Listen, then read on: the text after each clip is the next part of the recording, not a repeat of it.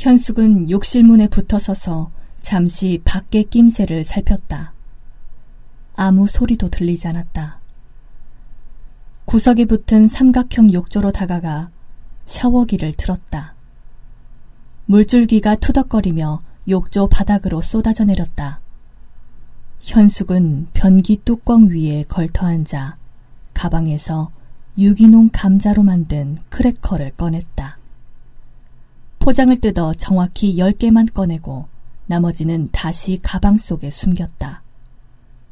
소리가 새어나가지 않도록 크래커를 혀 위에서 침으로 충분히 녹인 후 흐물흐물해진 덩어리를 조금씩 삼켰다. 과자 부스러기에 이렇게 황홀한 맛을 느끼기는 처음이었다. 목구멍으로 넘어가기 바쁘게 몸의 온갖 기관들이 경쟁적으로 끌어당기는 것 같았다. 아이를 데리고 외출하면서부터 가방에는 늘 한두 가지 간식거리가 비축되어 있었다. 현숙은 아빠 품에 안겨 주차장까지 배웅 나온 수민이의 얼굴을 떠올렸다. 아이는 엄마가 하룻밤 자고 온다는 말에 눈을 내리깔고 입술만 셀룩거렸다. 응석바지가 돼가지고 밥도 안 먹고 칭얼거릴 텐데. 수민이를 위해서라도 나는 반드시 살아 돌아가야 한다. 현숙은 크래커 곤죽을 삼키며 모질게 마음을 다잡았다.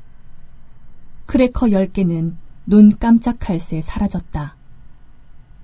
몇 개만 더 꺼내 먹을까 고민하다가 참기로 했다. 아직 얼마나 더 버텨야 할지 기약이 없다.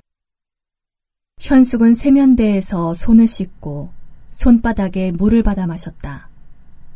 거울 속에서 뺨이 해숙한 여자가 실소를 터뜨렸다. 허, 수민이를 위해서라고? 이해만 아니라면. 자신에게서 떨어질 줄 모르는 아이를 보며 얼마나 자주 되뇌었던가. 미련 없이 결혼 생활을 정리할 수 있을 텐데 다시 그림을 시작하고 망설였던 뉴욕 유학도 떠날 수 있을 텐데 내 자신을 되찾을 수 있을 텐데 이 핏덩이에게서 노연할 때쯤이면 난 이미 인생의 황혼기에 접어들어 있겠지. 잇몸으로 젖꼭지를 꽉 깨물고 매달려 있는 갓난아기가 아귀처럼 보였을 때 그녀는 깨달았다. 모성애라는 건 출산과 함께 자동으로 딸려오는 품질 보증서 같은 게 아니라는 걸. 아이가 무럭무럭 자랄수록 자신의 삶과 꿈은 아무도 찾지 않는 흉과로 쇠락해갔다. 아이를 품에 안고 25층 베란다에서 내려다보는 풍경이 점점 매혹적으로 다가오는 게 두려워 그녀는 자진해서 정신과 상담과 항우울제 처방을 받아들였다. 이해만 아니라면. 자신의 무능과 회한을 달래기 위해 사리 분별도 못하는 꼬맹이를 늘 핑계거리로 삼지 않았던가. 그런데 지금 와서 필사적으로 우기고 있는 것이다. 변기에 걸터 앉아 남들 몰래 과자 부스러기 먹는 것도 새끼를 위해 어떻게든 살아남아야 하는 어미이기 때문이라고. 거울에 비친 여자의 치아 틈새로 크래커 잔해가 끼어 있었다. 현숙은 가방에서 칫솔과 치약을 꺼내어 양치를 했다. 거울을 노려보며 턱이 움실거릴 정도로 야무지게 손을 놀렸다. 산후 우울증이 좀 오래가는 것 뿐이야. 그렇다고 수민이를 사랑하지 않는 건 아니잖아. 지금은 어떻게든 버텨야 해. 저 사람들이라고 다르겠어? 어쩌면 저들도 각자 쌓은 간식거리를 몰래 먹고 있는지 몰라. 조금만 더 견디면 돼. 그이가 검찰의 막강한 친구들에게 이미 연락했을 테고, 어쩌면 경찰이 벌써 내 이메일에서 악마가 보낸 초대장을 발견했을지도 몰라. 초대장에는 약도가 있으니까. 현숙은 세면대 위로 허리를 숙이고 입을 헹궜다. 돌아간다면 이제는 뭐든 헤쳐나갈 자신이 있었다. 그 자신감이 어디서 비롯된 것인지도 잘 알고 있었다. 눈앞에서 멀쩡한 사람이 둘이나 죽어나가는 꼴을 보게 되면 누구라도 장밋빛 희망부터 냉큼 챙기게 마련이다. 난 아직 늦지 않았다고. 내 삶에는 차고 넘치는 기회가 남았다고. 그만 징징대고 일단 작업실부터 구하는 거야. 멋진 아티스트가 되면 수민이도 엄마를 자랑스러워하겠지. 우선 가족 여행을 가자고 해야지. 하와이 해변에서 느긋하게 며칠 뒹굴면 이 악몽도 씻겨나갈 테고, 아니, 뱃부의 온천에서 땀을 빼는 게.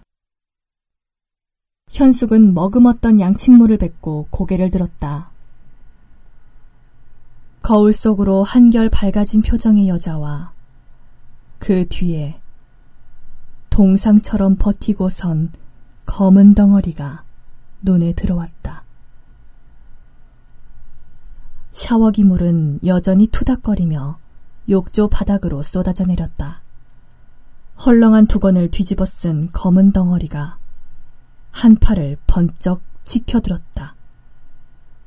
얼굴을 가린 밋밋한 검은 가면, 동그랗게 뚫린 눈구멍 속 충혈된 눈자위, 여자의 머리 위에 높이 솟아 차갑게 빛나는 등산용 칼. 현숙은 길거리 영화 포스터를 구경하듯 거울 속을 물끄러미 바라보았다. 얘기했던가? 어린 시절 푸른 수염 동화를 읽을 때면 항상 궁금한 게 있었어. 만일 푸른 수염의 아내가 남편의 당부를 존중해 그 비밀의 방을 열어보지 않았다면 어떻게 되었을까? 아무 일도 일어나지 않고 근사한 성에서 푸른 수염과 행복하게 오래오래 살았을까?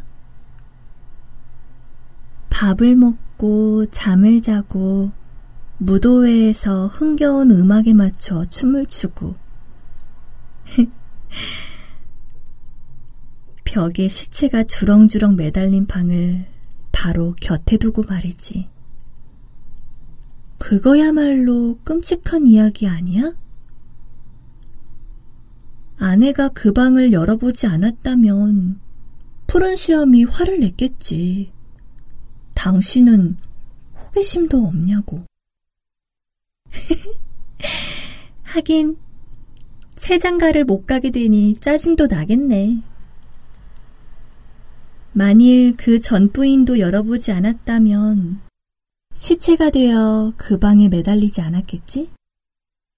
그 전 부인도 열어보지 않았다면 그리고 그 전 부인도 또 그 전 부인도 결국 푸른 수염은 조강지처와 오래오래 살았습니다. 행복했는지는 잘 모르지만 그런데 말이야. 만일 아무도 그 방에 들어가지 않았다면 벽에 주렁주렁 걸어놓은 시체가 아예 존재하지 않았다면 애초에 그 빈 방에는 무엇이 있었을까? 잠결에 누군가 옆구리를 툭툭 치는 게 느껴졌다. 태식은 입맛을 다시며 눈을 떴다. 에이씨, 한창 기분 좋은 꿈인데 민규와 연우가 옆에 서서 자신을 내려다보고 있었다. 태식은 누운 채 눈을 쓴벅거려 초점을 맞췄다. 로이 13세 빈 병이 침대에 남은 술을 토해놓고 함께 널브러져 있었다. 김현숙 씨가 살해당했어요. 방금 전에 욕실에서. 태식은 상체를 벌떡 일으켰다. 머리통 여기저기가 볼트로 조이는 것처럼 옥신거렸다. 제길. 기어코 우리를 다 죽이고 말겠다는 거야? 술 기운이 가시며 다시 불안과 공포가 스멀스멀 차올라 목구멍을 들어막았다. 간식 챙겨온 걸 몰래 먹고 있다가 당했나 봐요. 가방 안에 과자 포장지가 있어요. 민규는 들고 있던 현숙의 가방을 태식의 옆에 던졌다. 자, 옆편네. 혼자 살아보려다 먼저 가셨구만. 여기서 계속 자고 있었나요? 민규는 태식을 빤히 쳐다보며 물었다. 뭐? 대기 잘할 거다뇨. 나도 거실에 혼자 있다가 깜빡 잠이 들었어요. 묻는 말에 대답이나 하시죠. 저기를 억누르는 기색이 역력한 말투였다. 태식은 그제야 민규의 손에 들린 강목을 보았다. 주방에 있던 식탁의 달이었다. 뭐, 뭐요? 지금 날 의심하는 거야? 이런, 지금 내 몸도 못 가누겠는데 누굴 죽인단 말이야? 그럼 입가에 그 과자 부스러기는 뭡니까? 뭐, 뭐 무슨... 태식은 손등으로 입가를 훑었다. 까끌까끌한 부스러기가 잔뜩 묻어났다. 혀로 찍어보니 짭짤한 맛이 났다. 스웨터 가슴과 배에도 허연 부스러기가 아라리 박혀 있었다. 다시 머리가 욱신거렸다. 태식은 얼떨떨한 표정으로 옆에 선 두 사람을 올려다보았으나 싸늘한 눈빛만 돌아올 뿐이었다. 그의 머릿속에 희미한 영상이 떠오르기 시작했다. 누군가 렌즈를 조정하는 것처럼 영상은 점점 선명하게 그려졌다. 그, 그 여자, 어떻게 죽었어? 뒤에서 칼에 목덜미를 찔렸어요. 태식은 와락 소름이 돋았다. 침대에서 굴러떨어지듯 내려와 자신의 배낭이 놓인 방구석으로 기어갔다. 배낭 속에는 등산용 칼이 그대로 들어있었다. 손잡이를 잡고 나를 펼치자 피범벅이 된 칼날이 튀어나왔다. 태식의 심장이 사늘하게 굳었다. 민규와 연우가 등 뒤로 다가왔다. 가, 가, 가 가까이 오지 마! 태식은 칼을 내뻗으며 돌아섰다. 민규가 움찔하는 사이 태식은 재빨리 연우의 머리채를 그어잡고 목에 칼을 겨누었다. 피 묻은 칼날이 위태롭게 떨렸다.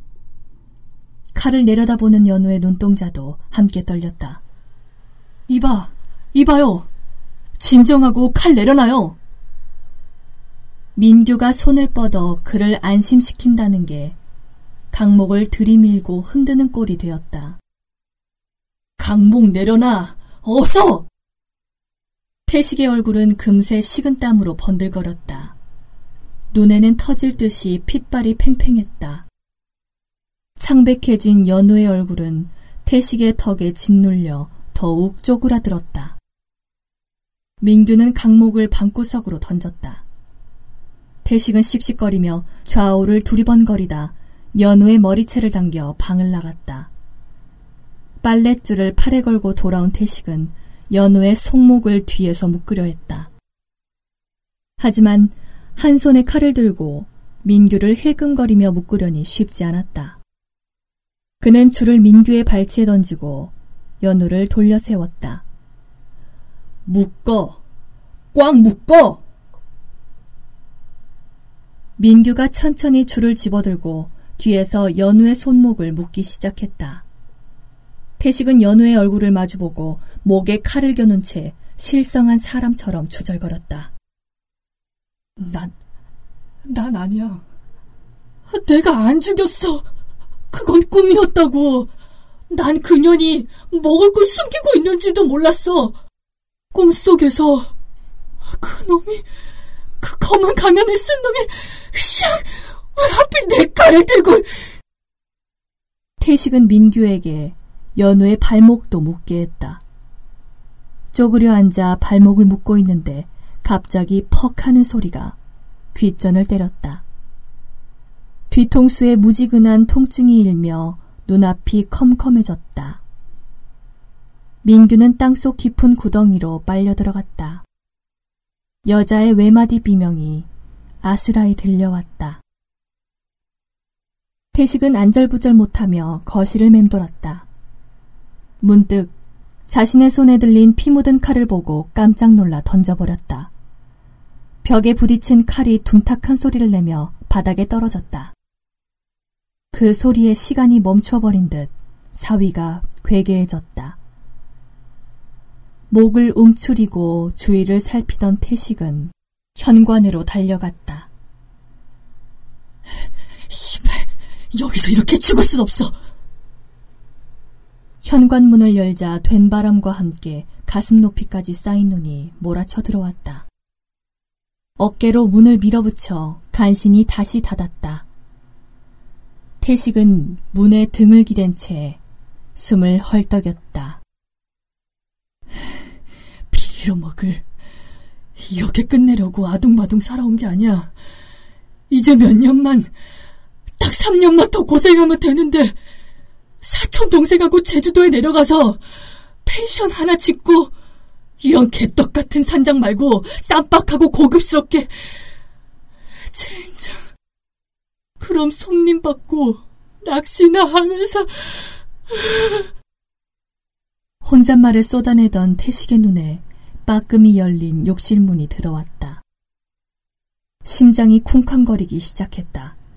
관객이 기립박수를 보내며 커튼콜을 요청하는 것 같았다. 다리가 휘뚝거리며 제멋대로 욕실을 향해 다가갔다. 난 아니야. 안 죽였다고. 태식은 문손잡이를 거머쥐고 주문을 외듯 되뇌었다. 박수 소리가 더욱 수선스러워졌다. 열린 문틈에 눈을 대고 욕실 안을 훔쳐보았다. 현숙은 타일 바닥에 무릎을 꿇고 세면대에 머리를 처박은 채 걸쳐져 있었다. 축 늘어진 오른손에 단단히 움켜쥐어진 칫솔. 목덜미에 빨갛게 벌어진 세 개의 칼자국. 거울을 긁으며 흘러내린 핏줄기. 꿈에서 본 그대로였다. 태식은 뒷걸음질 치다가 거실 한복판에서 엉덩방아를 찧었다. 아니야. 난 아니야. 난 천국에 갈 거야. 착하게 살았다고! 태식은 무릎을 꿇고 엄마에게 꾸중 듣는 어린애처럼 울먹거렸다. 바닥에 떨어진 칼이 눈에 들어왔다.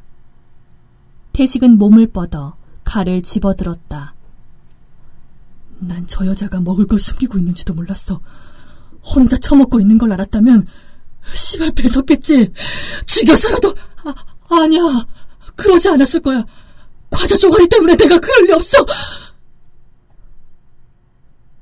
칼을 거꾸로 쥐고 팔을 쭉 뻗었다.